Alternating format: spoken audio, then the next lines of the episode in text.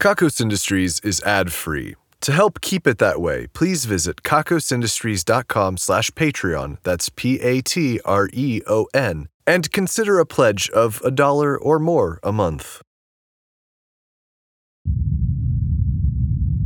What you are about to hear might leave you with a handful of jelly beans.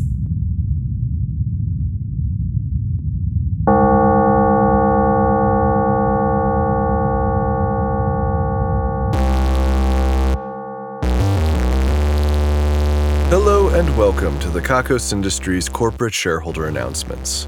As always, I am Corin Deeth III, CEO. At Kakos Industries, we help our clients and everyone else to do evil better.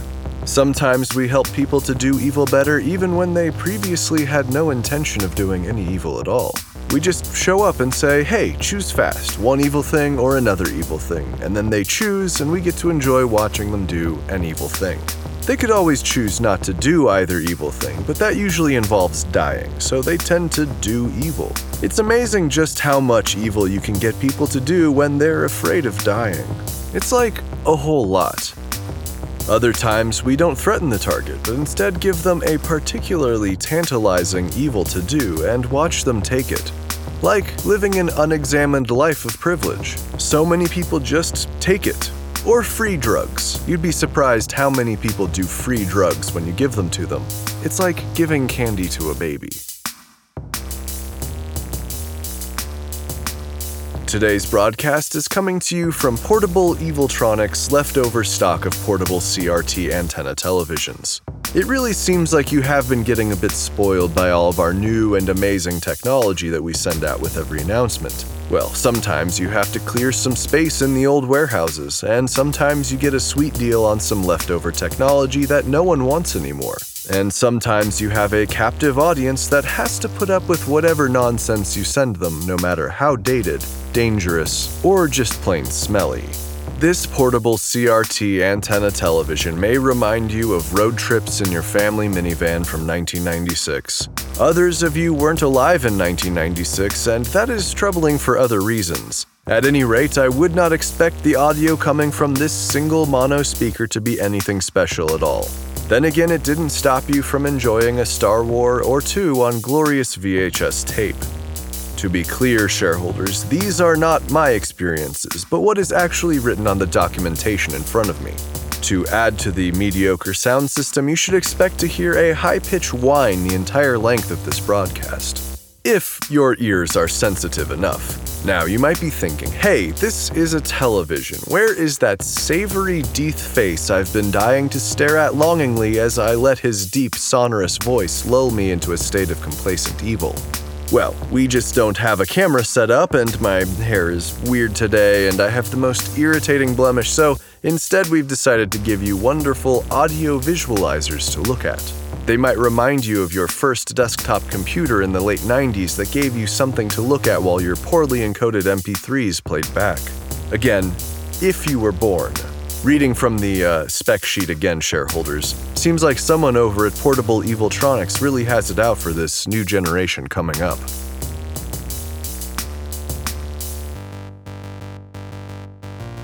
I would imagine that many of you are listening to this broadcast from your hospital beds. The CEO Festival of the Dance was a huge success, shareholders, and you really did perform admirably. Some of you, as I just mentioned, performed so hard that you have needed dedicated medical attention to recover. You see, in the past years, the CEO Festival has been a mess. There have been effigies, there have been roasts, there has been a general atmosphere of ridicule. None of that is okay. This is supposed to be a festival about me. I'm not saying that I want everyone to take turns telling me how wonderful I am or telling me what a joy it is to work for me or something. I'm not a total loser. Anyway, I managed to avoid the worst of the mocking decorations by just switching the theme. Now, all of the decorations were of me in various dance garments, which is a lot less offensive than the decorators may have thought. There may have been elements of a roast, but rather than using their words to tell me what they think of me, participants were required instead to dance it out. And at the end of their dancing, I was the primary judge. And let me remind you that fourth place in this competition gets sent to the Division of Thrill Ride Testing at the Mega Thrills theme park in Christ Hole, Texas, where teeth make you overqualified to work the rides. Like, way overqualified. So, this gives me a certain amount of control. Lampoon me too hard, and you may find yourself in fourth place, testing an incomplete roller coaster. That was the threat, anyway. Let's talk about highlights. Tyrone Quinn was apparently born with an extra ass cheek and made incredible use of it when engaging in a new polyrhythmic form of twerking. Are references to twerking still funny? Probably not. We've kind of reached peak twerk here. Literally, this guy had three buttocks. Then we had Marlena Mong, who crumped so hard she ended up crumpled on the floor. It was a breathtaking performance. Finally, Frank Frankly dropped the darkness, picked it up, stuffed it in his shirt, and ran away with it, which I'm told is a hip new thing to do while body grooving. And then fourth place went to the performance artist Debbie Oh No, who basically did a five minute caricature of me that I didn't like. And before you say that I'm just eliminating people who disagree with me, it wasn't just my decision, okay? The rest of the executive board also found Debbie Ono's performance art to be derivative and heavy handed. It's about subtlety. If there's one thing you can say about Kakos Industries, it's that we appreciate subtlety. Subtlety and humanoid penises.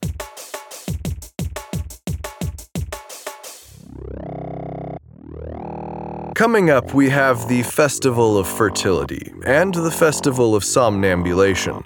For obvious reasons, we will not be combining the two.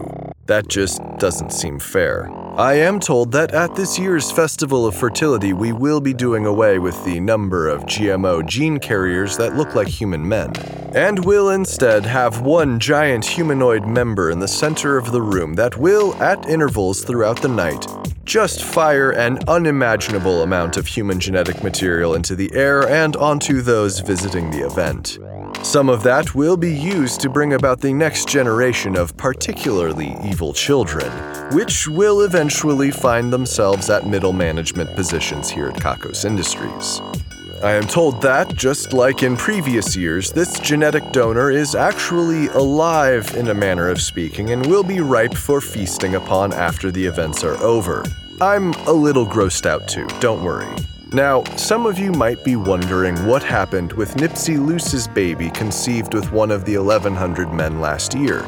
Well, we didn't say anything out of respect to Nipsey in her time of mourning, but she actually miscarried a few months after the event. It's an extremely common occurrence, as you might know. Sometimes pregnancies aren't divinely given by some sort of writer of the fates. Sometimes things don't work out. As you can understand, Nipsey will not be returning this year. In her place, we have not been able to find anyone yet to take on the excess of male gametes that are boiling over worldwide. But we do have a gym sock to share. That's something, right? The Festival of Somnambulation will occur. You will be there, unless you never sleep, but in that case, you've got your own problems.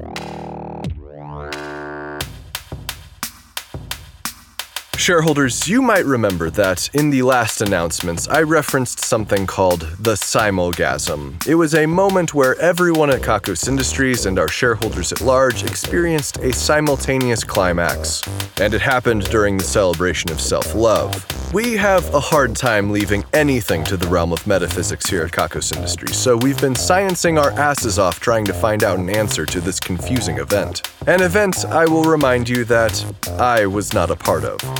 It seems that the cult of Oh-Ah have taken this as a signal that a new sexual messiah has arrived here on Earth to lead them to even greater heights of ecstasy. We've been keeping an eye on their activities. In other religious traditions, the search for the new messiah would come down to children who were born at the same time as the previous messianic figure died. For the cult of Oh-Ah, they are instead looking for adults who had a particularly intense sexual awakening at the time of Bazizaz's Ah's death. I understand that they have narrowed this search down to a number of candidates, one of which I am not at all pleased to hear about. I'll get to that another time.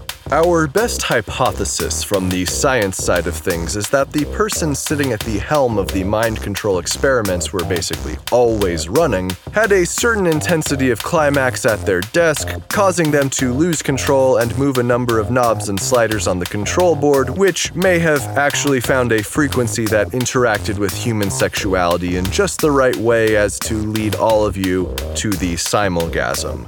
Still no word on why it didn't affect me, if that is indeed the explanation. We'll, we'll get to the bottom of this.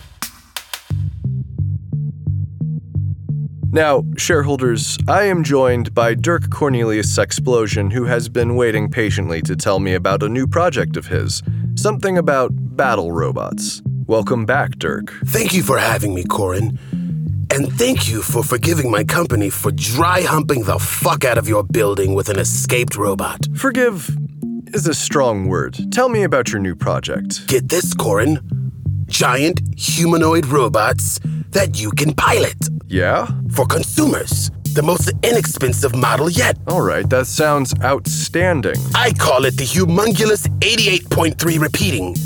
It's covered in the same human skin analog as our sex robots, and its facial expressions are estimated to be 77% not creepy. That's a high percentage of not creepiness, but it's not the battle robot that we talked about. It can fight, of course. It's just much better at emoting and expressing itself in 77% not creepy ways. The piece of paper I've got here says, Welcome Dirk and talk to him about his new humanoid death robot. The robots can grow old and die. It accurately models humanoid death. Oh, fuck, Dirk. What are we supposed to do with that? You get in it and grow old. Then you get put in a home for old robots. Come on, man. It has to be evil somehow. Does it remind us how stupid and ineffectual we are? Does it reflect a basic inability to control our surroundings? Does it embarrass or intimidate us? I've been told it's very embarrassing. Um, It takes that basic human part of you and amplifies it 88.3 repeating percent. It takes all of your pain and anguish and existential doubt and makes it huge. we're getting warmer. And it also has the added benefit of being able to play with our new Dog Dog Barky Bark 2291. It's a dog shaped mech suit covered with fur and adorableness. You built a mech suit for a dog? I have to say that I do like the possibilities there. Just imagine an energetic dog that doesn't know its own strength tearing through a city in one of those. What a terror. You don't put a dog in the suit, Corin. What the fuck, Dirk? I don't understand. You operate one of the most evil and most profitable robotics firms in the whole world. I know for a fact that you've got some downright diabolical shit in the works right now. I've seen footage, I've fired gigantic test cannons.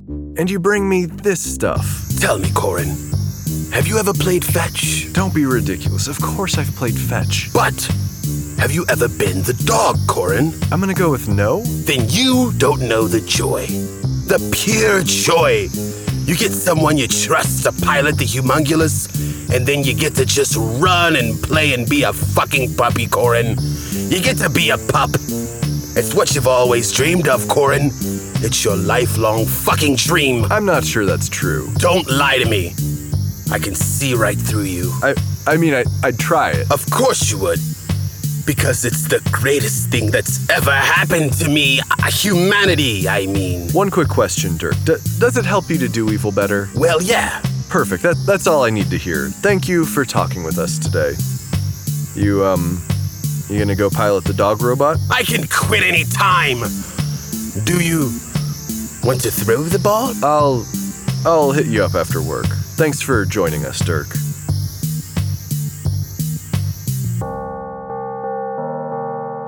More pictures of Helga have been popping up all over the building, shareholders. It seems that the facial expression that she and Grace Rule have, that kind of neutral, maybe a little hungry, maybe a little disappointed face that they have, whatever it is exactly that they are, well, it works great for modeling, I guess. There's a poster of her in the studio here attached to the wall. I haven't been able to take it down. It's it's going to be a problem.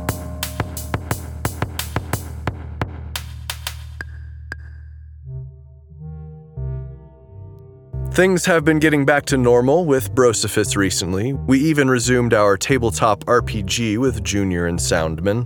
Well, sort of. We had to start over because Junior apparently took it upon himself to finish the game without us, killing all of our characters and then betting every maiden in the land as an evil overlord. Man, that guy has no sense of good storytelling whatsoever. You can't just make it all about sex all the time. There has to be at least a little bit of other stuff. So, anyway, we've begun a new campaign. This time, I'm playing as a spaceship captain. Soundman is my science officer. Junior is also a spaceship captain, but of another ship. I guess he didn't like the idea of being my subordinate. Oh well. My trips to the Division of Erotic Experiences have been getting stranger. Jasmine now insists on blindfolding me before bringing me into the observation room, where I am then strapped to a chair. At first, I protested. Why would I need to be blindfolded in the building that I run? Or tied down? I was thinking to myself, what is it that they don't want me to see? Something terrible?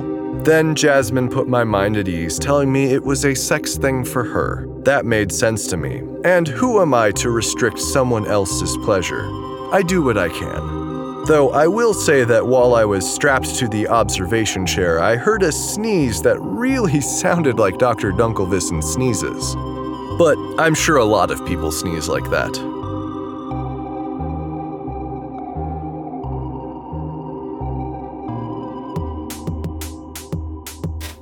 I am told that the drug the Division of Labor has developed to make people more machine like has a new side effect. Occasionally, the workers will just begin to scream, and then they don't stop screaming until their voices give out. And then they sort of wheeze before returning to work. Again, nothing to worry about, it's only a minor annoyance. The next phase of Meredith Gorgoro's misery engine plan is coming along nicely. Now that she has the helots working through their anguish, which then powers the machine, she is capable of increasing their misery and increasing the output of the machine. This may be the most evil thing to come out of the Hell labor camp, and it is a labor camp far underground. Exciting stuff. Today, I would like to spotlight yet another employee. Today's employee is. Uh, um. Oh dear. I seem to have forgotten the name and the achievement of the employee. And he, or was it she, maybe they, they were so excited when I told them, fuck, this, this is not how I meant for this to go. Shit.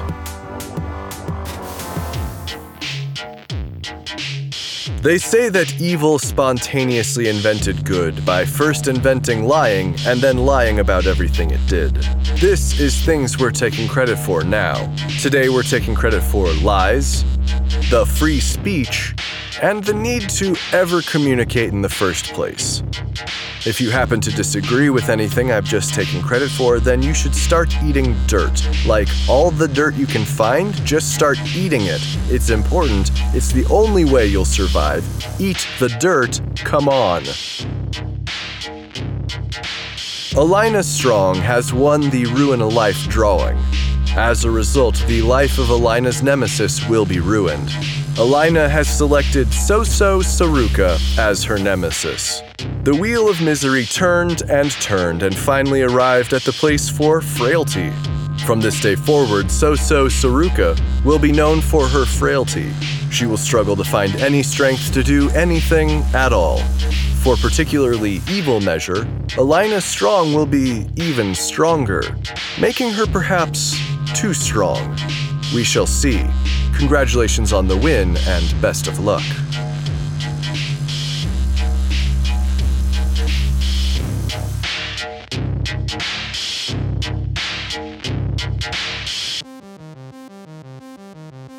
This brings us to the end of our broadcast. Did you just feel something, shareholders? No? Well, we're trying out some of those frequencies from the mind control experiment.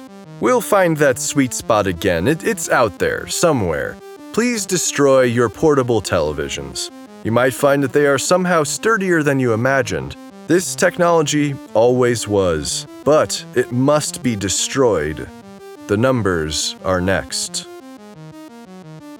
27, 27, 27, 27, 28, 29, 1 million.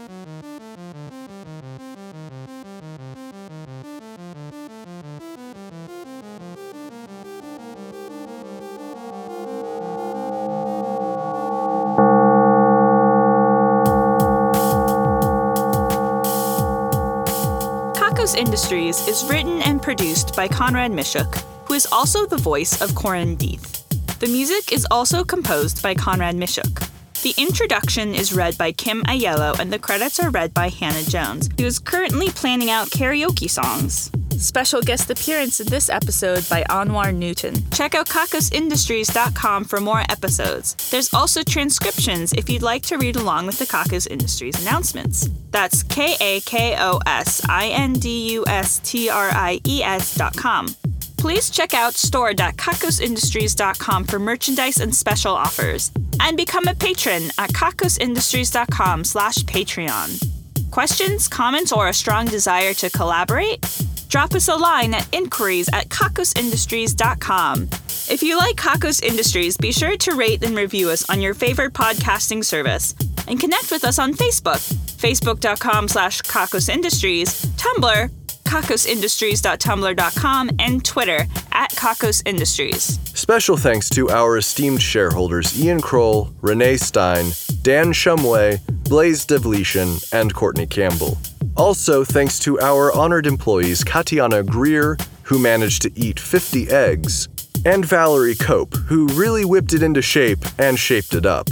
And thanks to our division heads, Brittany Garcia, head of the division of beanies, booties, and construction projects that are probably too large for yarn, Patrick Green, head of the division of oceanic microcryptozoology, Billy Davis, head of the division of splashing, and Lynn Herman, director of the division of increasingly improbable slash fiction. The division of beanies, booties, and construction projects that are probably too large for yarn has finished their wall to keep the undead at bay, and have begun to knit some undead to test the wall. The division of oceanic microcryptozoology has presented what is clearly a fake protist with devil horns attached to it. No one is buying it. The division of splashing has lost far too many of their employees to belly flop testing and are currently looking for new recruits looking to make a splash. The division of increasingly improbable slash fiction has recently started shipping oil and water. We're pretty sure it's not going to work out. Our esteemed shareholders, honored employees, division heads, and other Patreon patrons are the best. If you want to thank you in the credits, your own division, or other great rewards that help to keep this show running, please head to kakosindustries.com slash Patreon. That's Patreon, P-A-T-R-E-O-N. If you're feeling down after this broadcast, have you considered practicing fire drills?